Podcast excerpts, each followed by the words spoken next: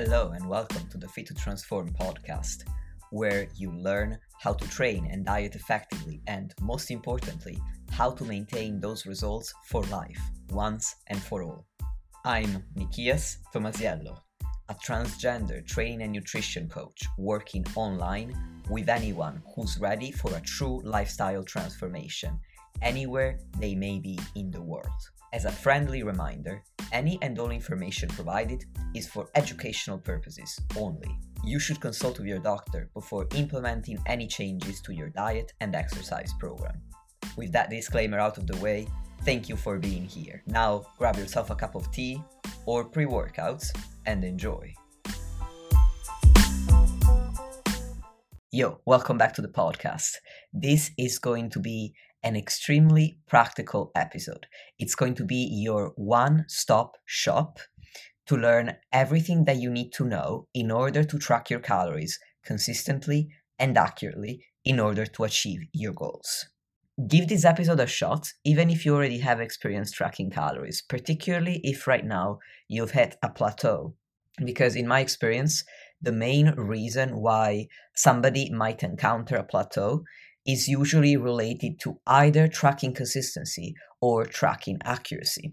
And I am by no means accusing you of not being consistent or accurate consciously. There may simply be some aspects of tracking calories that you're not aware of that you can learn about from this episode that are going to increase your consistency and accuracy. So at this point, I've said consistency and accuracy a gazillion times. So let's start with which one is more important. Is it consistency or is it accuracy? And as far as I'm concerned, your main priority is to be consistent with tracking your food. Everything that you eat, everything that you drink, literally everything that goes into your mouth. Even if you can't be 100% accurate because even when you feel that you are 100% accurate accurate you actually aren't. First of all calories are only an estimate. They are the best estimate that we have of the energy content in the food that we eat. However as an estimation there is a margin of error even in the original measurement that was devised by scientists. Moreover food manufacturers are allowed a margin of error on the nutritional label of the products that they put on supermarket shelves.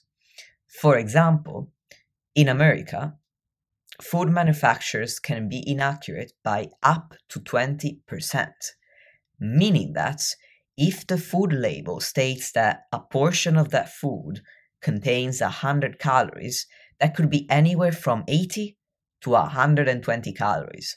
So even if you think that you're weighing everything, that you couldn't possibly be any more accurate, just because of these two aspects of calorie tracking, you are inherently less accurate than you think you are. For that reason, consistency is a lot more important. To be clear, despite the inherent inaccuracy related to calorie tracking, calories still work. All of my clients can lose fat and gain muscle by tracking calories and always have. I have always gained muscle and lost fat or maintained my weight by tracking my calories. So, tracking calories, despite its inherent inaccuracy, still works. I want to be very clear about this. And you do need a degree of accuracy in order for the calories that you're trying to hit to work. What I want to make very clear is that I don't want you to drive yourself insane trying to be 100% accurate with your calorie tracking because what happens when somebody tries to do that is that if there's one day where they had to eyeball a portion that maybe they ate at a restaurant instead of being able to weigh everything, then they go, oh, fuck this. And they don't track for the entirety of that day at all.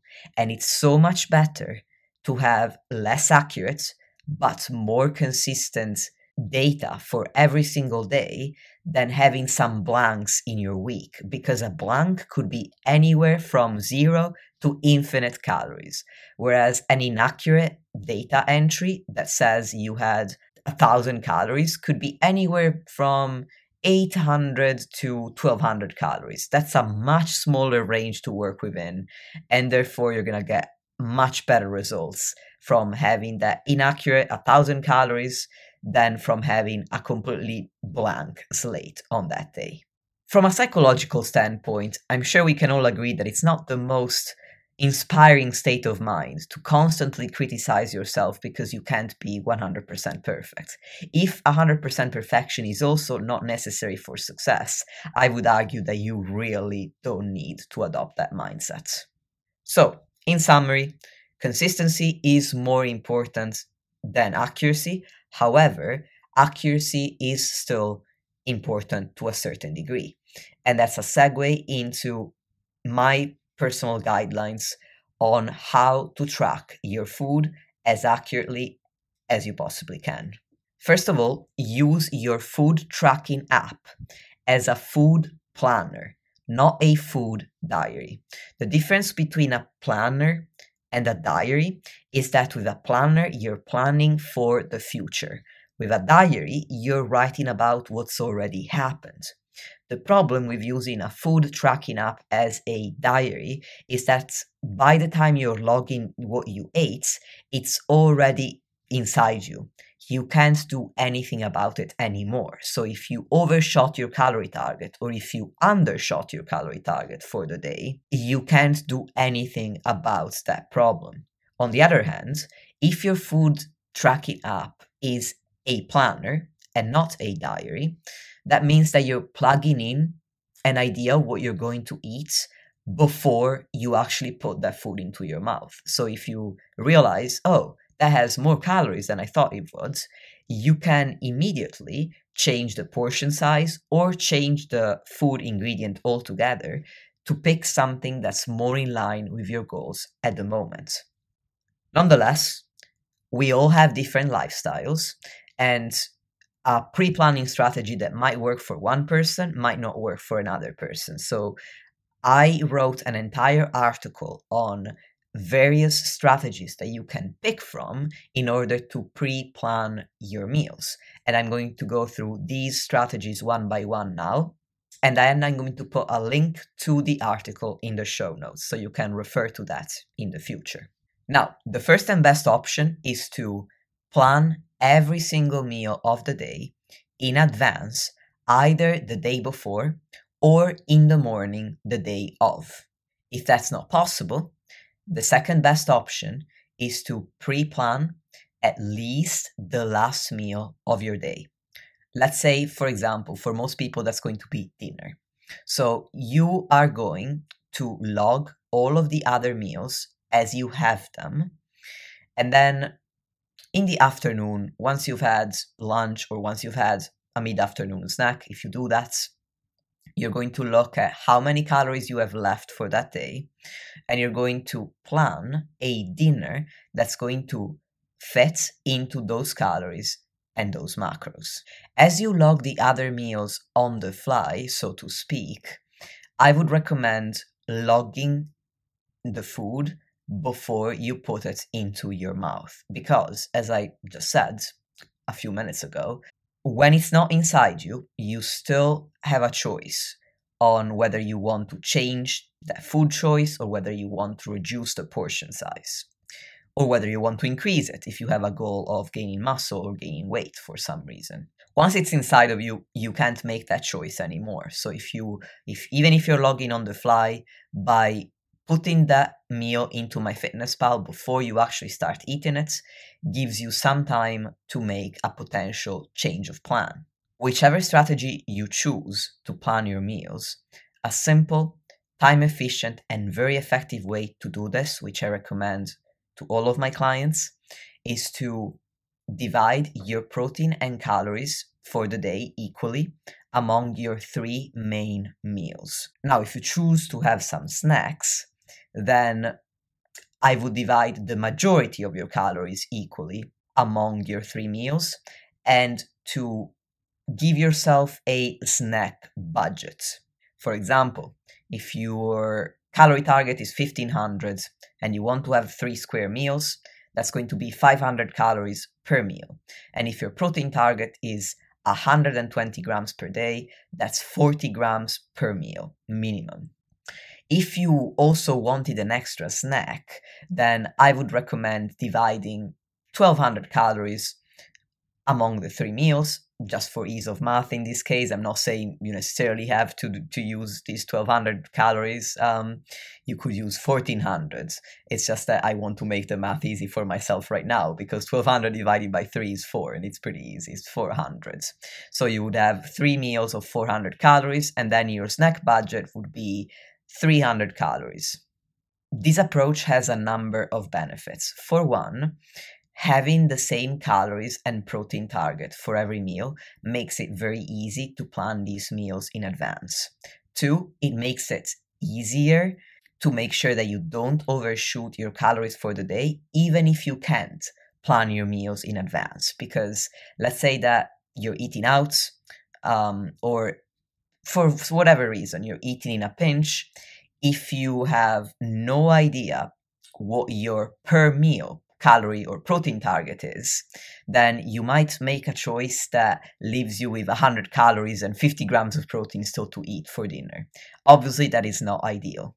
But if you have a per meal target, then you know, and you know, okay, I need 40 grams of protein and 500 calories in this meal, and then I'll have 500 calories and another 40 grams of protein left for dinner. It is a lot easier to make a choice that's appropriate to your goals. Lastly, even though having the same calories in each meal doesn't necessarily mean the meals are going to look exactly the same in terms of their size, it's much more likely that they will.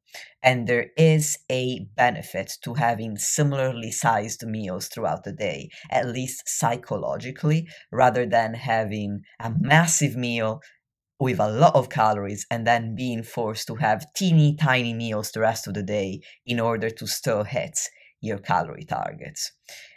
In addition, having regular meals and potentially regularly sized meals can provide you with a similar amount of energy at every single meal at regular times, which can help with feeling fuller and keeping your le- energy levels up, which can make a fat loss phase specifically much more manageable. Now, I have two more points to make on the topic of planning. First of all, what is it that you're going to plan if you can plan your meals? Then you can choose between two options. The first option is to start by planning your nutritional priorities, specifically calories, protein, and fiber. And then if you have any leftover calories after you've planned in food choices that enable you to hit your protein and fiber targets without overshooting your calorie target or undershooting it, then you can use those remaining calories for any highly palatable food that you like a cookie, an ice cream, whatever it might be. Or you can approach this in a different way.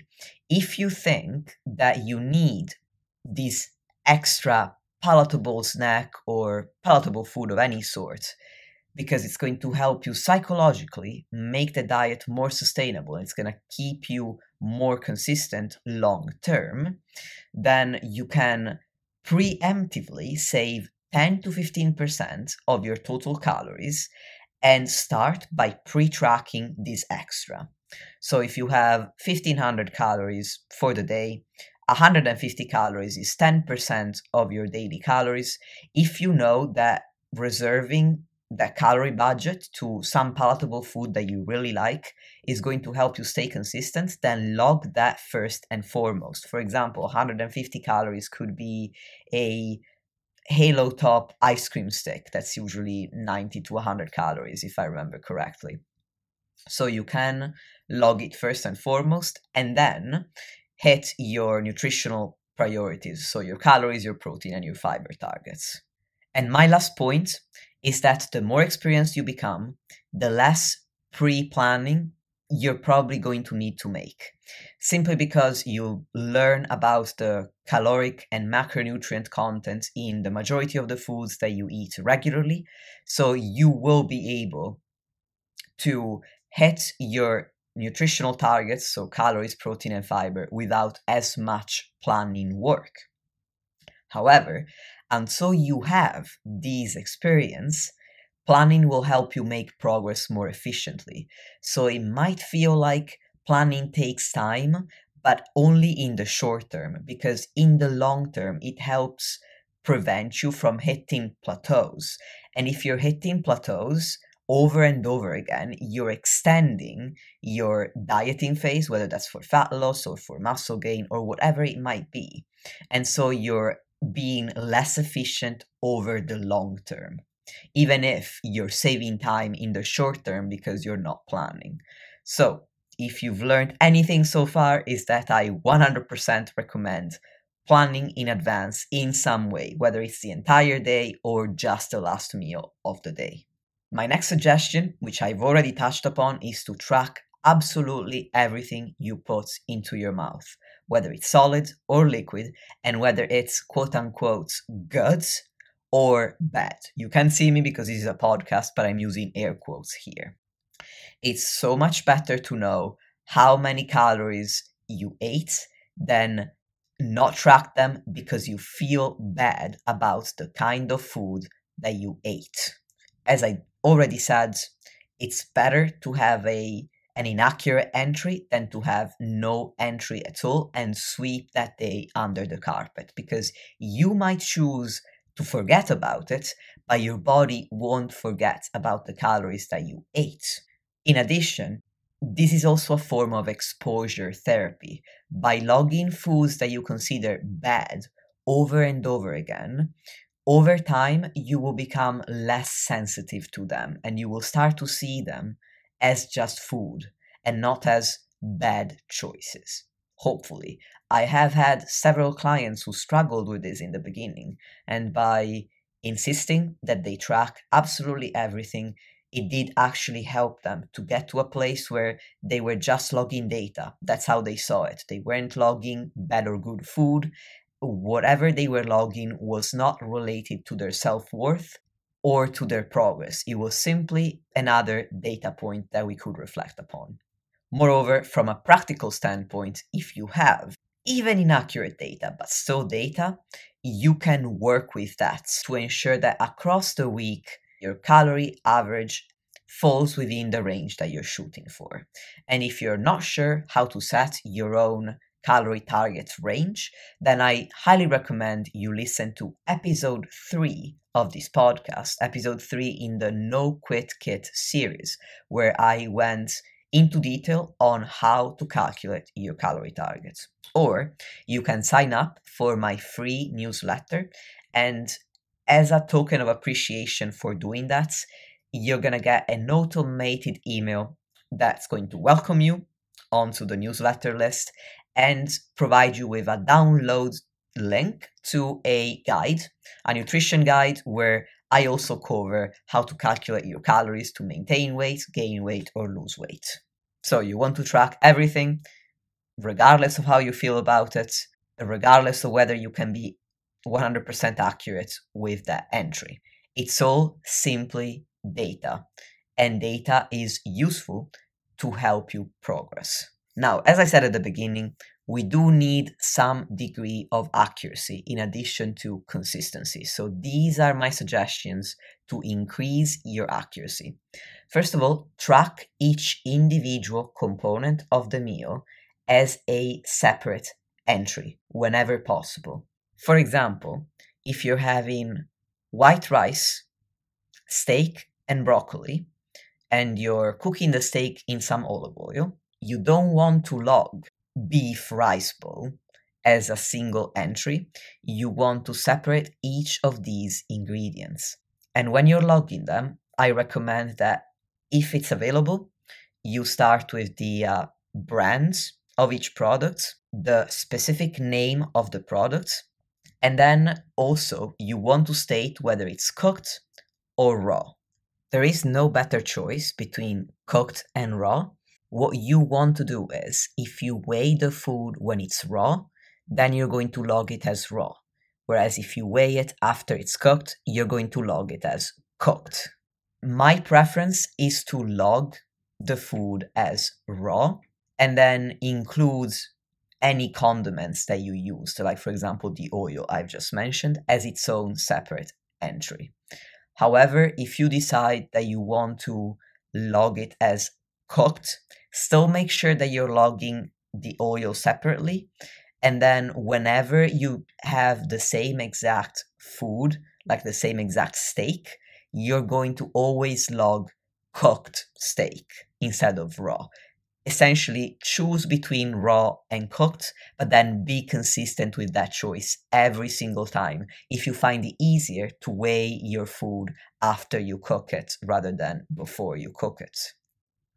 And as a final point, I've just mentioned weighing because ideally you want to be able to state the weight of that food entry in grams or ounces or milliliters or fluid ounces if it's a liquid. You don't want to log tablespoons or cups because these aren't standardized units of measurements of measurement. So they're not going to be as accurate. Now there may be products for which you don't have a nutritional label to refer to. For example, if you're having fresh produce like fresh broccoli or a steak that you bought from the butchers, you won't necessarily have the calories stated on the label or the macronutrients. So in that case, what you can do is you can look up that specific product plus an acronym that stands for the national food da- database in your country. For example, let's say that you're looking up broccoli and you're based in America. In that case, you want to look for broccoli USDA. And the entry that you're going to find is going to be taken from the National Food Database of America, which contains the most accurate calorie and macronutrient information on these food items.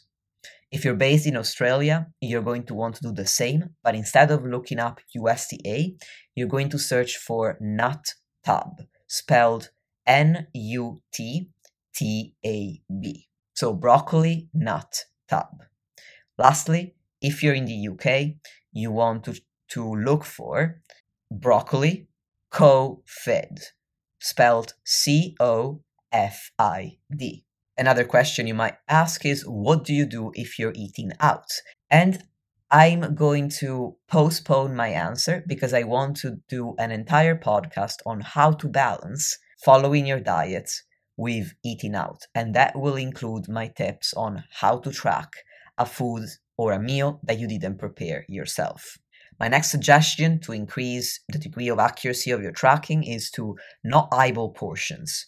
So, I've already said that whenever possible, you want to weigh all food items in grams, ounces, milliliters, or fluid ounces instead of using cups and tablespoons you also, whenever possible, don't want to completely eyeball the portion because even if you have a great deal of experience tracking food, eyeballing never works in my experience. You can be off by several hundred grams, and that can make a huge dent in your calorie targets that you didn't account for. However, you might not always be able to weigh food. For example, you could be out and about and you're not gonna bring your food scale in to with you in your backpack so that you can weigh your banana or your protein bar. Of course not. That would be a little bit weird. Instead, when you're in that situation, you want to use the stated serving size on the nutritional label available if you if you don't have any other option. For example, if you have a protein bar, you're going to have the serving size stated on the wrapper. And often nowadays, you'll also have a barcode that you can scan with your calorie tracking app. And scanning the barcode will pull up the nutritional label on the app. So you can do that and you can log one protein bar instead of tracking it. What's important is that you're not logging the protein bar as 25 grams when actually most protein bars tend to be 60 grams. So you're you're stating that you're consuming a third of the calories in the protein bar because you couldn't weigh it and you decided to eyeball the portion. Either weigh the food if you can or use the stated serving size on the nutritional label. Once again, I want to circle back to what I said at the beginning, where I stated that being consistent is more important than being accurate. So, as a very last resort, you can eyeball your portions. I'm not saying never ever do it. I would rather you you didn't track at all. So if you're in a pinch and if there's no other choice, you can eyeball your portion. If you're in a fat loss phase, I would recommend you overestimate rather than underestimate, just to be on the safe side. An example scenario you may encounter is that you have a work lunch that you weren't aware of. It was a last minute decision. You need to go. You can't make a plan. There are no calories on the restaurant menu. So you have to choose something that you can't weigh and you don't have a nutritional label for. In this case, of course, you're to have to eyeball your portion. So what I recommend is that you take a picture of the menu so that you have a list of all of the ingredients and you take a picture of the meal itself. And then you're going to look up the name of the meal that you take a, took a picture of so you don't forget and you're going to do your best to find a suitable entry in your calorie tracking app. And particularly if you're in a fat loss phase i recommend that you overestimate by choosing the highest calorie entry that you come across rather than underestimate just to be on the safe side in terms of your total caloric intake. Lastly this has less to do with tracking calories from food and more to do with tracking the calories that you expend with exercise.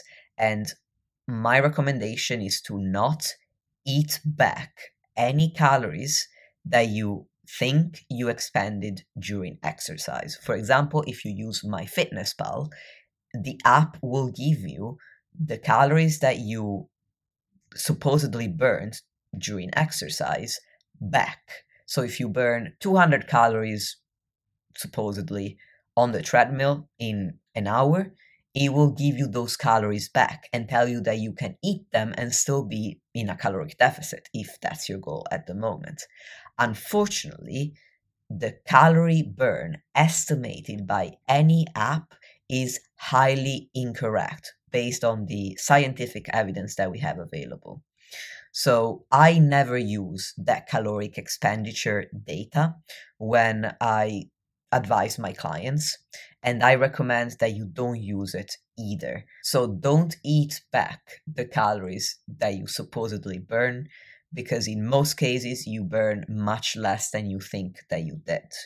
What I normally do is instead of using daily data to make daily changes to your caloric intake, I ask my clients to track their physical activity across the week. And then when I have several weeks of data, I can see the average physical activity that they do every single week. I can see how many calories on average they're eating, and I can see in which direction their weight is moving, if it's moving at all. What the body weight changes are going to tell me is whether their, the client is moving enough and eating enough calories to support their goal, or if they aren't. So I essentially use the body weight data to guide my decisions on whether I recommend an increase in activity or a decrease, and or a decrease in food or an increase in food, depending on the client's goal. I don't make daily changes based on that one workout where the app told the client that they burned 200 calories. So I suggest that you also do the same for best results.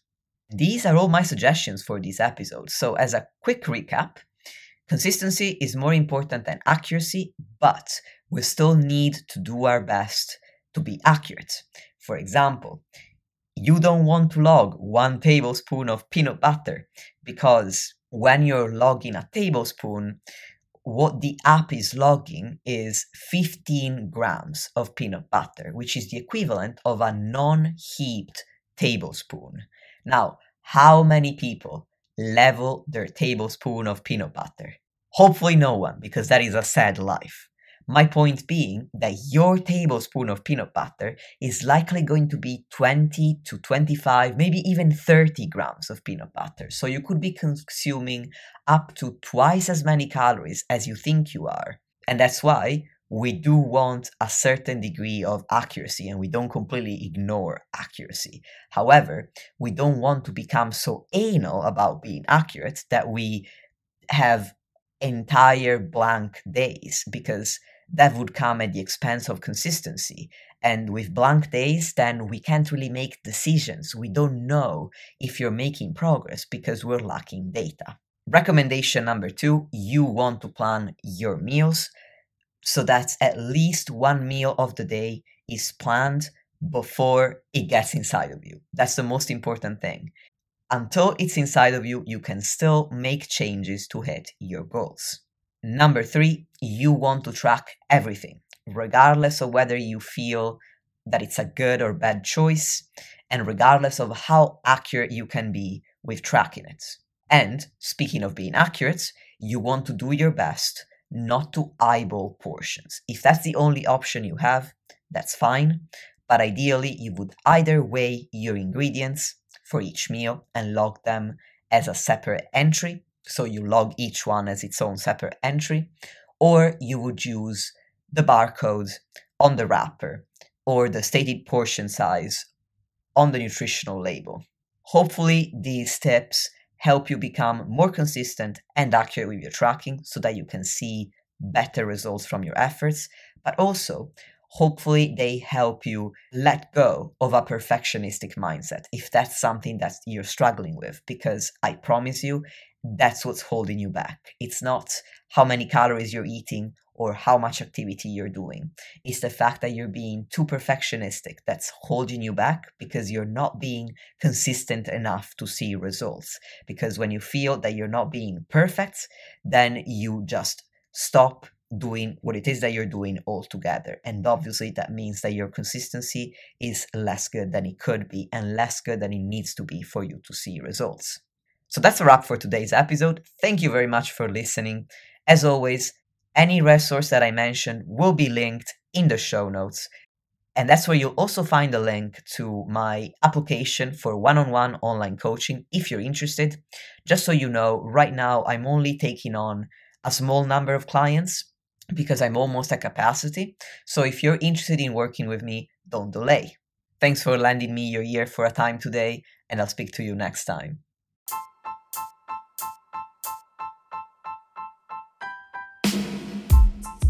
Lastly, if you want to support the podcast and help me reach more people, please leave a five star rating or review on any podcast platform that you're using. Thank you very much for listening, and I'll speak to you soon.